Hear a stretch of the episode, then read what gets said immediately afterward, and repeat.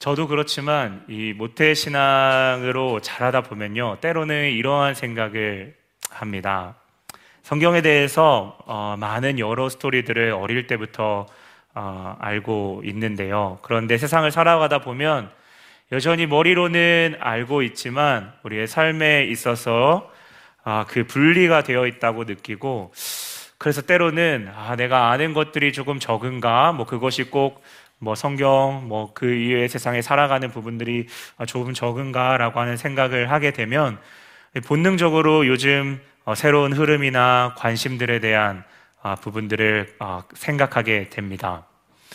그런데 우리는 본능적으로 우리가 그렇게 생각하는데요, 우리는 사실 이 교회, 우리가 신앙생활을 하다 보면 우리가 배우고 알고 있는 귀한 중요한 사실이 있습니다. 그것은 하나님께서 이미 그의 아들을 통해서 우리 가운데 가장 중요한 것들을 이미 보여주셨다. 성경은 좀 어려운 말로 이제 계시하셨다고 하는데요, 그게 성경, 우리가 가지고 있는 성경이죠. 사실 그래서 우리에게 필요한 것은 어떠한 문제나 우리가 어떠한 막히는 그러한 느낌을 우리의 삶에서 받을 때마다 또 다른 새로운 마치 문제를 푸는 것이 아니라, 우리가 그동안 오해하고 있거나 잊고 있었던 것들, 그러한 사실들을 마치 우리가 틀리면 오답노트 정리하는 것처럼 다시 개념으로, 다시 우리가 알고 있는, 어떻게 보면 다 알고 있다고 생각하는 그 개념으로 돌아가서 그냥 해답지만 보고 누가 설명해 주면 아는 정도의, 그건 진짜 아는 게 아닌 거죠, 그렇죠? 그것이 아니라 정말 깊이 있게 하나님에 대해서 알아가는 그 부분이 우리 가운데 가장 중요한 것이죠. 만약에 그 깊이가 없다면, 하나님에 대한 그 깊이가 없다면, 성경 아는 내용들이 이렇게 산재되어 있는 것들을, 이단들이 그런 것들을 가지고 잘 노는데요, 그런 것들을 이렇게 잘못 이렇게 매칭이 되다 보면 때로는 이단에 빠지는 경우도 종종 있습니다. 당연한 이야기지만 성경에 있어서 어린 나이 때부터 성경의 스토리들, 이러한 이야기들을 아는 것은 너무나도 중요합니다. 그 안에서 저희가 이제 계속 자라가야 하는데요, 오늘 말씀은 성도들이 이미 에바브라라고 하는 사람에게 이미 들었던, 배웠던 복음을 기억하면서, 복음에 이제 들어오는 그 가운데 동시에 들어오는 것들이 이제 당시에 이단들이 가지고 있었던 그러한 사상들이겠죠. 그러한 것들이 자꾸 그러한 게임에 있어서 바울은 오늘 다른 것보다 우리가 가진 것들을 좀 다시 한번 생각해보자, 이해하고 그 가운데 풍성함을 알아가기를 요청하고 있습니다.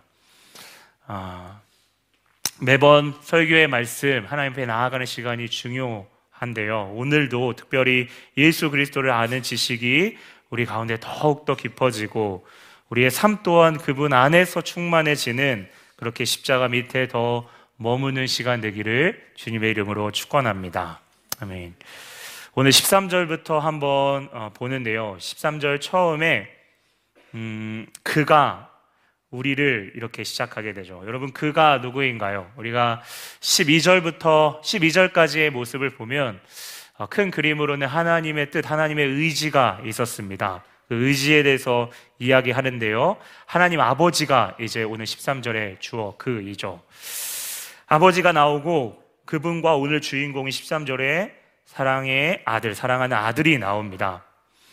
여러분, 아버지와 아들의 관계를 이렇게 보편적으로 우리가 생각하게 되면 어떠한 부분들로 다가오시나요?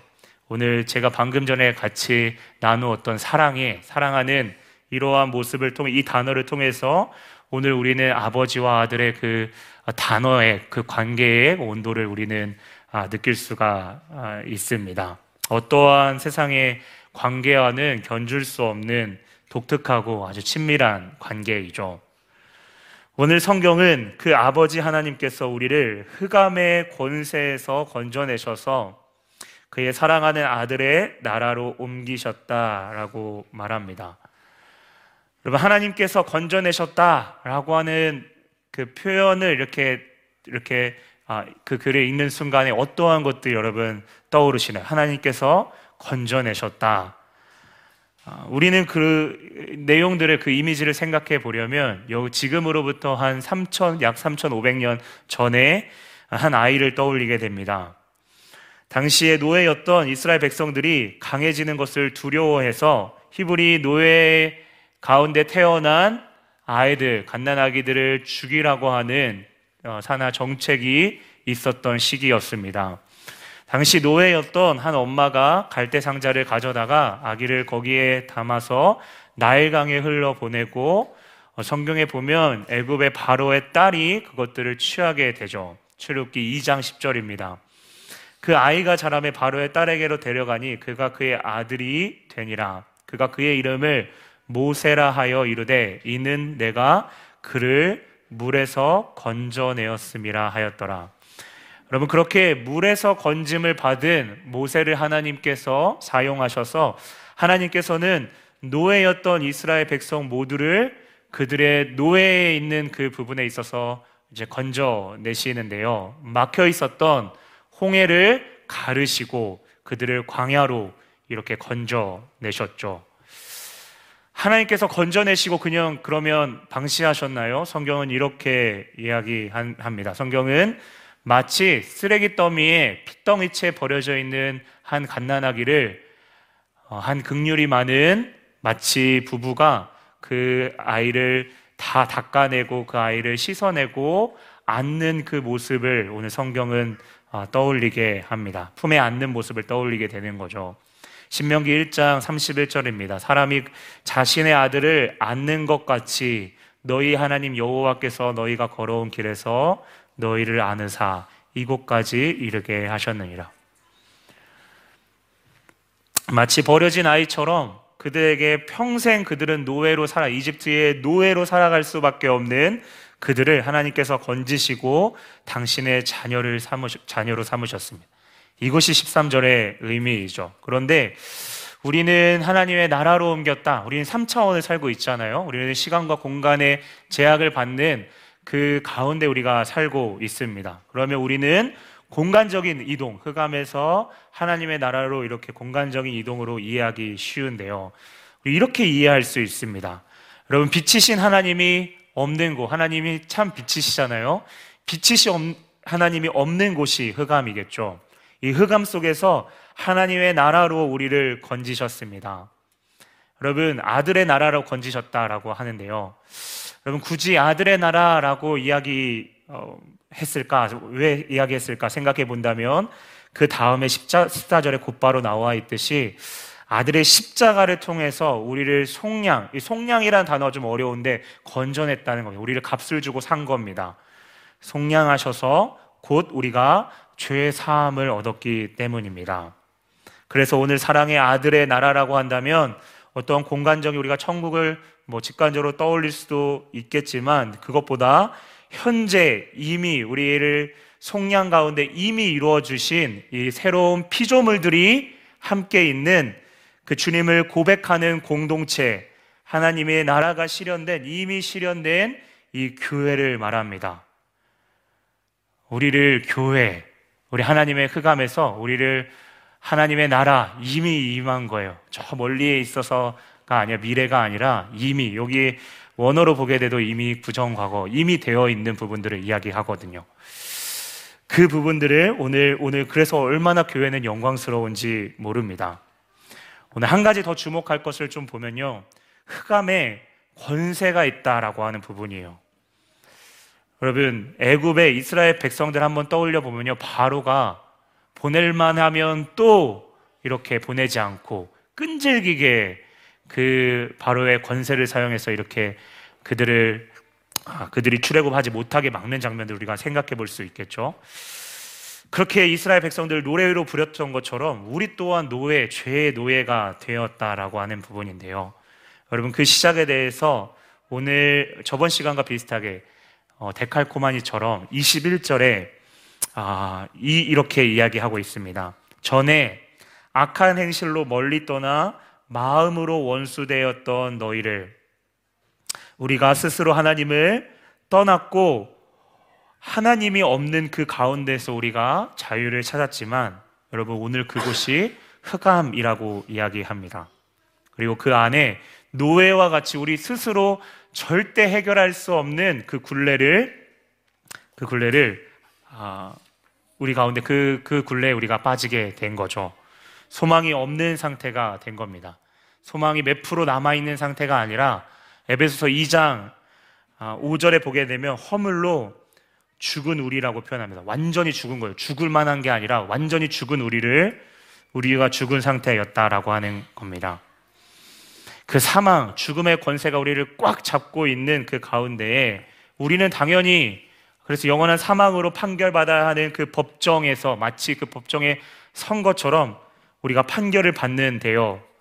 오늘 21절과 22절에 뒤에 나와 있는 그 앞에 세우고자 하셨다라고 하는 그 모습이 법정 앞에 서 있는 우리의 모습이죠. 22절입니다. 이제는 그의 예수의 육체의 죽으심으로 말미암아 화목하게 하사 너희를 거룩하고 흠없고 책망할 것이 없는 그 앞에 하나님 앞에 세우신 것입니다. 그래서 그의 육체적인 죽음이요 노예인 우리를 예수 그리스도의 그 육체적인 죽음이 우리의 이제 우리를 살리신 이 속량 노예를 이렇게 사는 그러한 값이 된 것인데요. 그분의 피값이 그래서 우리의 목숨값이 된 것입니다. 그래서 우리는 죄의 이제 노예에서 그 속량값을 지불했기 때문에 우리에게 주어지는 것은 자유, 해방인 것이죠. 그래서 죄의 권세가 아니라 이제는 죄의 권세가 우리를 지배하는 것이 아니라 하나님의 권세, 하나님의 지배와 하나님의 보호하심 그것을 받게 되는 거죠. 교회가 받게 되는 겁니다. 죄의 권세가 더 이상 우리에게 주인 노릇하지 못하는 겁니다. 자, 이렇게 우리가 예수 그리스도에 대해서 이야기한다면 보편적으로 우리는 예수 그리스도의 구속하심을 우리는 곧바로 떠올리게 됩니다. 그런데 당시의 이단들이 예수님이 성육신하셔서 하나님께 이렇게 하나님으로 온 이 사실에 대해서 이제 부정하기 시작하는데요. 당시에는 물질 세계가 악하고 영적인 세계는 선하다고 생각해서 어떻게 하나님이 인간으로 오실 수 있느냐라고 이야기하는 거죠. 영광과 권세, 오늘 찬양을 고백했던 그것이 하나님보다는 조금 낮고 인간과 천사들보다는 조금 높은 그 중간에 하나님과는 똑같지 않는 분이시다라고 이단들이 이야기하기도 하였습니다. 예수님이 완전한 하나님이 아니시라라고 하는 거죠. 이것은 다시 말하면 하나님과 예수님을 분리하는 겁니다. 여러분, 이 시대에도 아버지와 아들을 완전히 분리해서 생각하는 때가 있는 것 같아요.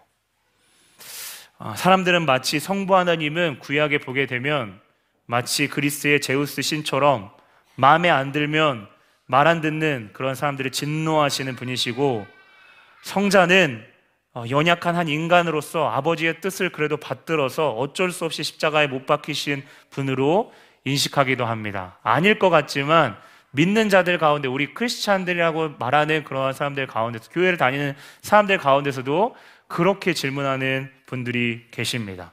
하지만 분명히 오늘 바울은 우리를 위해 죽으신 그분이 참 하나님이시다라고 말합니다. 성부 하나님 아버지와 아들이 동등된 분이심을 이야기하죠. 그것을 증명하려고 어떤 것들을 끌어오려면 오늘 창조라고 하는 토픽, 정말 중요한 토픽을 끌어옵니다. 창조는 예수님의 시작점과 존재, 조금 어려운 말로 본질에 대한 부분들을 우리가 생각하게 합니다. 본성에 대한 부분들을 생각하게 하는 거죠. 예수님은 시공간이 창조되기 이전에 가장 궁극이 계셨던 분, 바로 아버지와 함께 계셨다라고 하는 사실입니다. 여러분, 창조주의시면서 아들이라고 하는 사실이 여기서 왜 중요한지를 우리에게 이야기합니다. 만약 하나님께서 아까 전에 이단들이 이야기했던 것처럼 다른 인간보다는 낮지만 다른 창조물을 세워서 그를 죽게 했다면 하나님에게 있어서 공의와 또 그 사랑을 느낄 수가 없는 거죠. 하지만 하나님이 죽으신다라고 하는 그 사실은 당신의 완전한 공의와 자기의 목숨을 내어주신 사랑을 우리 가운데에 생각하게 합니다.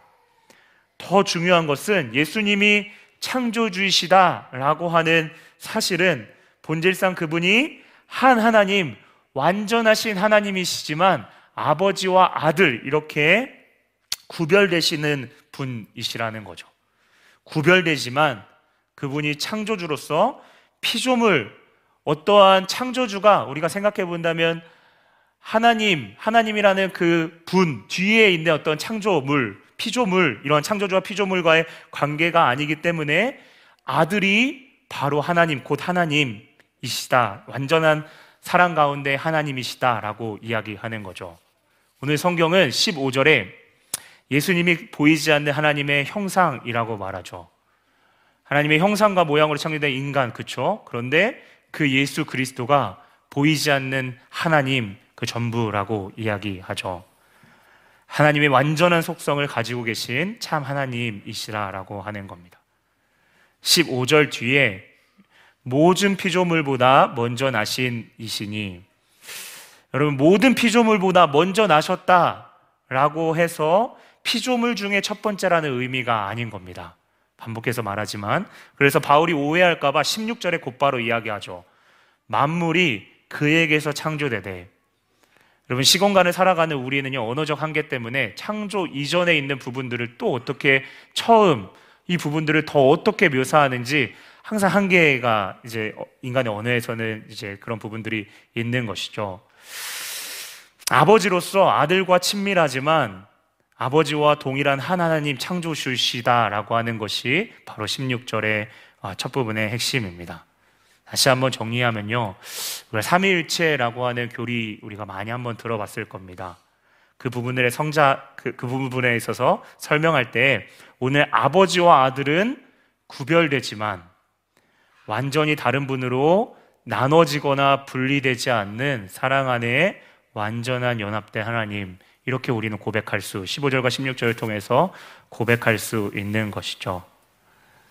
그러기 때문에 창조주이시면서 아들이라고 하는 부분들은 우리 가운데 흑암을 건져내고 아버지의 그 의지, 그 속에 녹아있는 긍휼하심과 또 한 하나님이시기 때문에 그 뜻은 바로 아들 또한 자발적인 순종 가운데 있어서 하나도 어긋남이 없는 하나로 이루어졌다라고 하는 사실입니다.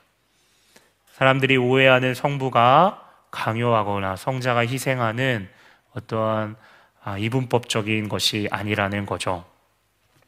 그분이 창조주이시다라고 하는 특징 하나 더가 이제 계속해서 16절에 나오게 되는데요, 만물이 그에게서 창조되되 하늘과 땅에서 보이는 것들과 보이지 않는 것들과 혹은 왕권들과 주권들이나 만물들이 다 그로 말미암았고 그를 위하여 창조되었고. 여러분 창조주가 만물을 지었다라고 하는 부분에 있어서 하나 중요한 포인트를 덧붙이는데 바로 권세를 가지고 있다라고 하는 부분입니다. 그런데 그 권세가 오늘 성경에 보니까 우주적입니다. 성경에는 하늘과 땅이라고 이야기했지만 당시의 세계관에서는 그렇죠? 온 우주를 말하는 거죠. 태양 가운데 지구와 지구의 자전과 뭐 공전, 또 별의 탄생과 또 소멸되는 것, 그 모든 것들이 창조주의 손 안에 있다는 것이죠. 오늘 17절 마지막에 함께 섰다라고 하는 것은 창조주의 그 만물의 그 권세 안에 그것들이 질서 있게 움직였다, 홀드되어 있다라고 하는 부분들을, 오늘 붙들려 있다라고 하는 부분들을 이야기하는 것입니다. 그런데요, 그 권세를 가지신 분이 자신을 낮춰서 이 땅 가운데 오시고 우리를 위하여 십자가에 죽으신 것은 그래서 엄청난 것입니다. 여러분 우리가 창조주 하나님에 대한 그 사실을 그래서 깊이 알아가면 알아갈수록 예수님의 이 땅에 오심의 그 사랑이 얼마나 큰 것인지를 알게 됩니다. 다시 한번요, 하나님의 창조, 예수 그리스도가 창조주이시다라고 하는 사실을 우리가 성경 가운데 더 깊이 묵상하면 묵상할수록 그 하나님께서 우리 가운데 찾아오셨다라고 하는 그 사실이 엄청난 사건임을 우리는 깨닫게 되는 것이죠. 그런데요, 오늘 18절부터가 중요합니다. 네, 지금 자는 분들이 옆부분 좀 깨워주세요. 네, 자는 분 없습니다. 네, 18절 먼저 읽겠습니다. 여러분, 그는 몸인 교회의 머리시라, 그가 근본이시요 죽은 자들 가운데에서 먼저 나신 이시니 이는 친히 만물의 으뜸이 되려 하심이요. 여러분, 여기 성경에 보게 되면 15절과 비슷한 어떤 단어가 나옵니다. 먼저 나셨다. 창조주에서도 예수 그리스도가 먼저 나셨다. 그런데 여기서도 그쵸, 먼저 나셨다라고 하는 부분들을 이야기하죠. 여러분, 그런데 먼저 나신 그분이 죽은 자들 흑암과 같은 부분들에 표현되어 있는데요, 그 가운데에 오늘 어쩌면 우리에게는 21절에 하나님과 원수된 상태에 그 소망이 완전히 끊어져 있는 그 죽음에서 예수 그리스도의 십자가와 그 부활, 그 부활하심을 통하여 새로운 창조가 시작됐다라는 겁니다. 먼저 나셨다, 새로운 창조가 시작된 겁니다. 그분의 십자가의 죽음으로 새로운 인류가 탄생한 겁니다. 오늘 성경의 그 공동체를 18절에 교회라고 하죠. 여러분, 새로운 공동체, 인류 공동체 하면요, 외계인이 아니고요, 오늘 예수 그리스도의 핏값으로 주고 산 영원히 끊어져 있는 그들 그 가운데에 원수되었던 우리가 하나님과 화목하게 되고 예수님의 아버지가 그의 아들을 이렇게 일으키심으로써 죄로 깨어진, 여러분, 세상과는 차원이 이제는 다른 완전히 새로운 공동체, 인류 공동체가 태어나게 된 것입니다. 여러분, 그것이 18절의 하나님의 뜻, 계획이었습니다. 여러분, 완전한 참 하나님이자 여러분 그의 아들의 죽으심으로 우리가 완전히 새 창조돼서 먼저 으뜸 대신, 마다들 대신 예수 그리스도를 바라보면서 우리 또한 나아가게 하신 거라는 사실입니다. 여러분, 이 내용이 우리가 잘 알고 있는, 매번 좀 많이 반복하지만 빌립보서 2장 6절에 나와 있습니다. 예수님은 그 근본 하나님의 본체시나 하나님과 동등된 것을 취하지 않고요, 자기를 비워서 낮아지셨다라고 이야기해요. 그리고 사람의 모양, 오늘 골로새서는 형상이라는 단어, 똑같은 단어입니다. 로 나타나사 자기를 낮추시고 죽기까지 복종하셔서 십자가에 죽으셨죠. 그런데 여기서 끝난 게 아닙니다. 이러므로 하나님이 예수를 지극히 높여 모든 이름 위에 뛰어난 이름을 주사 으뜸이 되게 하신 거예요. 오늘 말씀을 보게 되면 으뜸이 되게 하신 것이죠. 그리고 하늘에 있는 자들과 땅에 있는 자들과 그 권세를 주신 거예요. 모두가 예수의 이름에 꿇게 하시고 모든 입으로 예수 그리스도를 주로 시인하여 하나님 앞에 궁극적으로는 영광이 돌리게 하셨다라고 오늘 빌립보서에서 나와 있죠. 모든 권세가 예수 앞에 무릎 꿇는 것은 오늘 골로새서에서 창조 때에 만물이 그의 권세에 복종하는 것을 먼저는 우리가 기억하게 합니다. 그러면 우리는 생각하게 되죠. 예수 그리스도의 십자가와 부활로서 완전한 새로운 공동체가 탄생한 것이고, 여러분, 그 교회 공동체, 그래서 그 교회 공동체는, 그 태어난 공동체는 우주적인 공동체이자 우리 가운데 있는 보편적인 교회를 이야기하고 있는 것입니다. 우리의 정체성이 완전히 달라진 것이죠. 여러분, 이에 대해서 권세와 관련돼서 오늘 충만이라고 하는 19절의 이 단어가 정말 중요한데요. 왜냐하면 이단들이 당시에 이것을 가지고 이 단어를 잘못 사용했습니다. 그들만으로 이렇게 식으로 사용했다는 거죠. 무엇인가 너희 가운데 더 충만하게 있으려면 예수 그리스도의 십자가의 죽음, 그 이외에 다른 것들이 더 있어야 돼. 영적인 지식, 영적인 체험들, 너희 가운데에 그러한 부분들이 좀 더 덧붙여져야 한다라고 이야기하는데요. 오늘 19절에는 아버지께서 모든 충만을 예수 안에 거하시기로 작정하셨다. 이 말은 십자가의 그 죽음과 예수 그리스도 안에 십자가의 그 죽음과 부활하심으로 그 안에 하나님의 모든 것들을 다 담아두시고 말씀하셨다라고 하는 사실입니다. 그리고 그 안에 충만하여져서 우리가 그 권세를 가지는데요, 그 권세에 있어서 더 큰 권세자 있는 사람도 없고 어떠한 권세자들에게 무엇인가를 받을 필요도 없다라고 오늘 바울은 그 이단에 경계하면서 오늘 성도들에게 이야기하는 것입니다.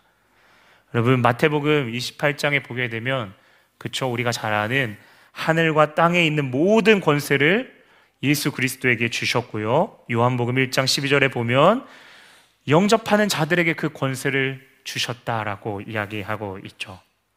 오늘 십자가와 부활로 여러분 두려움과 죄와 저주의 그 궁극, 그 마지막 끝인 이 사망을 무너뜨린, 그 권세를 무너뜨린 그 예수 그리스도를 아는 그 공동체, 그 자녀들, 그 교회를 우리에게 선물로 주셨다라고 하는 사실입니다. 다시 말하면요, 십자가와 부활이면 충분하다, 그 권세가 엄청나다라고 이야기하는 것입니다. 왜 충분한지 20절부터 이제 계속 이야기하는데요, 만물의 창조주와 먼저 화해했다라고 하는 사실입니다. 십자가로 인해서 화평을 이루었다, 하나님과 화목을 이루었다라고 하는 부분인데요, 우리가 아까 전에 나누었지만 우리는 원래 전에 하나님과의 관계가 끊어진, 완전히 마음으로 하나님과 원수된 자였습니다. 그분 가운데 스스로 나아갈 수 없는 우리를 예수 그리스도께서 대제사장 되시고 우리 가운데에 화목제물이 되셔서, 그래서 우리가 흠없는, 그 당시에 얼마나 정결하게 나아가야 합니까? 하나님 앞에 나아가려면요, 우리의 죄악으로 나아갈 수 없는데요, 오늘 예수 그리스도 하나님의 예수 그리스도를 믿는 그 공동체에게는요, 그 제사장처럼, 구약의 제사장처럼 우리를 흠없다 말씀하시고 거룩하고 책망할 것이 없이 우리를 삼으셔서 우리와 함께 하겠다라고 하는, 우리 지난 시간에 나눴지만 언약, 그 언약을 이루신 것입니다. 그런데 그 귀한 구원과 권세, 믿음을 우리에게 선물로 주셨습니다. 여러분, 이 사실을 우리가 알았다면 바울을 오늘 권면하는 것은 단순하지만 분명한 것 하나입니다. 우리가 해야 될 것은 23절의 말씀처럼 그 믿음 안에 거하라는 겁니다. 여러분, 거하다라는 의미는요, 인내하면서 그 길을 계속해서 포기하지 않고 걸어가는 것을 뜻해요. 그분을 신뢰하는 겁니다. 여러분, 자꾸 내 생각이 막 들어올 때에 모래 위에 쌓는 그 성처럼, 그러한 것이 아니라 정말 반석 위에 세워진 집처럼, 고백처럼, 내 삶의 모든 것에 있어서 하나님, 당신만이 나를 건지시는 분이시고 당신만이 나의 참 하나님, 아들이시, 살아계신 하나님의 아들입니다라고 하는 그 고백, 그 고백의 터 위에 우리가 계속 인내하며 그곳 가운데 서 있으라는 것입니다.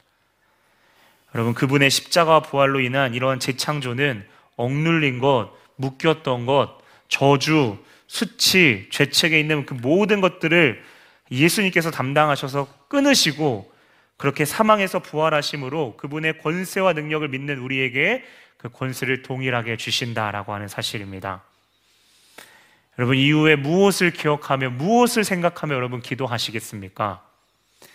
여러분 가운데 학생들 많이 계시죠? 학생들 가운데 짧은 시간 내에 여러분 제출할 것이 많으면 우리의 마음 가운데 압박이 막 이렇게 찾아옵니다. 그리고 내 능력으로 도저히 행할 수 없다라고 하는 그 사로잡힘이 있게 되면 더 이제 극도로 불안에 이제 시달리게 되는 것이죠. 여러분 가운데 내 능력 밖이라 생각하는 여러분 그 생각 안에 여러분 혹시 갇혀 계신가요? 아니면 여러분 죄로 인한 따라오는 것들이 수치감이죠. 다른 사람 가운데 내가 꺼낼 수 없는 나의 수치스러운 내 모습, 죄로 인한 어떤 헤어나올 수 없는 그 중독적인 그 무엇의 그 죄책감에 우리가 사로잡혀 계신가요? 여러분, 화면에는 아마 육아로 수고하는 우리 부부 또 부모가 있을 텐데, 그 가운데의 갈등들, 해결되지 않은 것 같은 그러한 관계들, 직장 안에서도 어떠한 정말 그 해결할 수 없는, 정말 아침에 눈 뜨고 버스나 지하철 탈 때부터 정말 그 마음이 무거워지고 무기력해지는 그 마음이 여러분 가운데 혹시 있으신가요? 그럼 보통 우리는, 인간은 그렇게 그러한 직면할 때 우리도 모르게 망했다, 죽었다, 끝났다 라고 하는 단어를 이렇게 사용하기도 하죠. 여러분, 그러한 우리가 오늘 그리스도를 더욱 묵상하기를 원합니다. 문제를 묵상하고 어떻게 풀지 지혜를 짜내는 여러분 기도의 시간, 여러분 기도의 시간에 막 이런 분들 계세요. 하나님을 전적으로 신뢰하는 게 아니라 문제를 막 기도 시간에도 그 문제를 가지고 어떻게 풀어낼까 자기가 스스로 그 기도하면서 속고 있는 그런 사람들이 있다는 겁니다.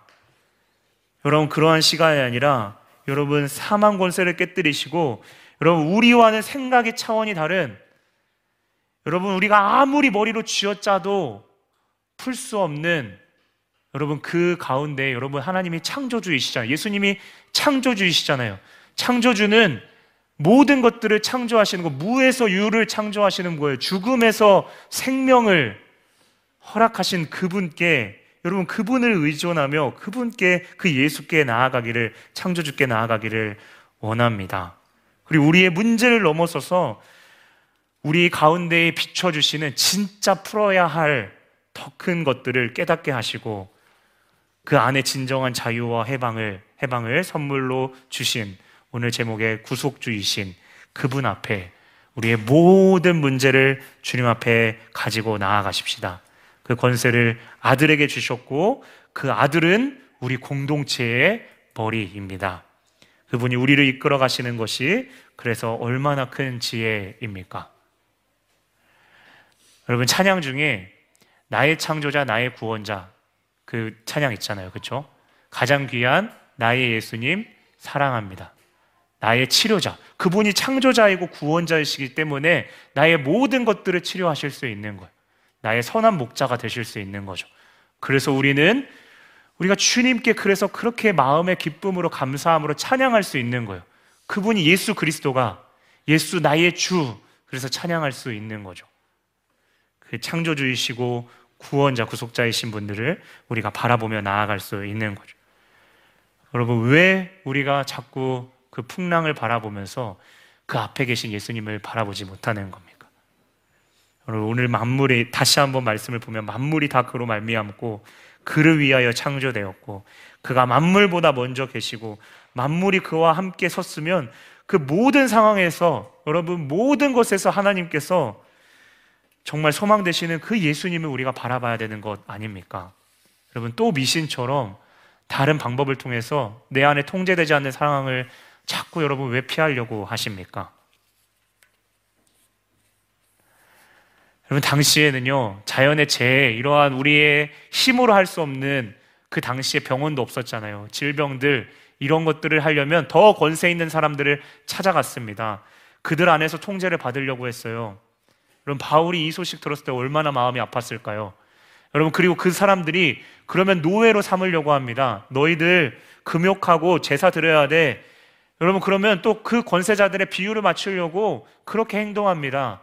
여러분 그러한 소식을 들었을 때 바울이 얼마나, 여러분 마음이 아팠을까요? 하나님을 믿는다고 하지만 만약에 고집스럽게 내가 내 생각에 있어서 또 뒤에서 내 지혜와 내 행동대로 나아간다면, 여러분 그것이, 여러분 거짓말은요 부모님한테, 다른 사람한테 하는 것이 아니라 자기 자신한테도 할 수 있는 거예요. 자신을 속이는 것이지 않습니까? 그것이, 그렇죠? 그것이 죄이지 않습니까? 오늘 우리가 그 복음을, 여러분 그래서 그 복음 가운데 더욱 묵상하며 우리가 잃어버렸던 하나님이 주시는 평강과 소망 가운데 우리 모두가 흔들리지 않기를 원합니다. 다른 사람들에게 여러분 호의받는 것도, 어떤 분들은 그러세요. 예수 믿는 거에 있어서 뭔가 예수님의 그 은혜를 받는 것이 성격적으로 부담이 있는 분들이 있습니다. 예수님의 전적인 사랑을 받는 게 부담된다. 내가 뭔가 안 했는데 내가 막 전적으로 받는 게 부담되는 거죠. 그래서 예수님께 다가가는 것, 예수님을 믿기가 참 힘들다고 말하는 분이 여러분 계실지 모르겠습니다. 여러분 우리가 물론 생각할 수 없는 그 범위에 있는 것들을 예수님께서 감당하셨던, 그렇게 나를 위해 지셨던 정말 그 신비에 대해서 우리가 다 이해할 수는 없습니다. 그런데 우리가 떠올릴 수 있는 거죠. 성경에 여러분 베드로 생각나시죠? 그 예수님을 사랑했던 자가 여러분 부인하고 마치 파선된 배처럼 그렇게 나아갔던 그에게 여러분 끝까지 그를 찾아가시죠. 그리고 그 가운데에 베드로에게 말씀하시는 거죠. 여러분 내 앞에 수치심이 있더라도, 베드로가 고백하잖아요. 주님께서 다 아신다고요. 우리의 마음으로 그 진실함으로 나아가기를 원합니다. 여러분 주님께서 우리의 상황을 다 알고 계십니다. 여러분 주님 앞에서 여러분 수치감을 가지고 나아가는 자, 그 우리의 부족함, 연약함을 나아가는 자, 이건 참 겸손한 자입니다. 하나님께서 그러면 세상 앞에서 여러분 그 수치를 당하지 않도록 십자가로 우리를 덮어주신다라고 이야기하십니다. 예수님이 그래서 우리의 모든 수치를 그 공개적인 그 갈보리 언덕에서 지신 건 아닙니까? 그 안에서, 그 주님 안에서 우리가 진정한 자유함을 누리기를 원합니다. 그분 앞에 더욱 간절히 우리 시간 나아가십시다. 그분이 누구신지를 기억하면서 한 주간 내 삶 앞에 내가 지금도 풀 수 없는 그 문제들, 창조하시는, 무에서 유를 창조하시는 그 창조주이신 그 하나님과 예수 그리스도, 우리의 모든 것들을 그 죄와 사망에 있어서 우리를 끊으신 그 예수 그리스도를 의지하고 신뢰하며 나아가는 남은 한 주 되시기를 주님의 이름으로 축원합니다. 아멘.